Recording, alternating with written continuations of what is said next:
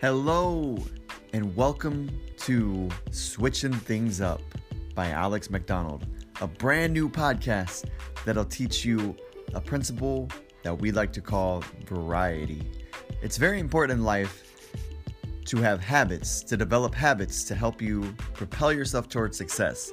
But it's equally important to have one of those habits to be trying new things all the time, learning new things constantly. So, in this podcast, you'll learn about the principle of variety and how you can add it into your life so you can have more happiness, better relationships, more success, and an overall happier life.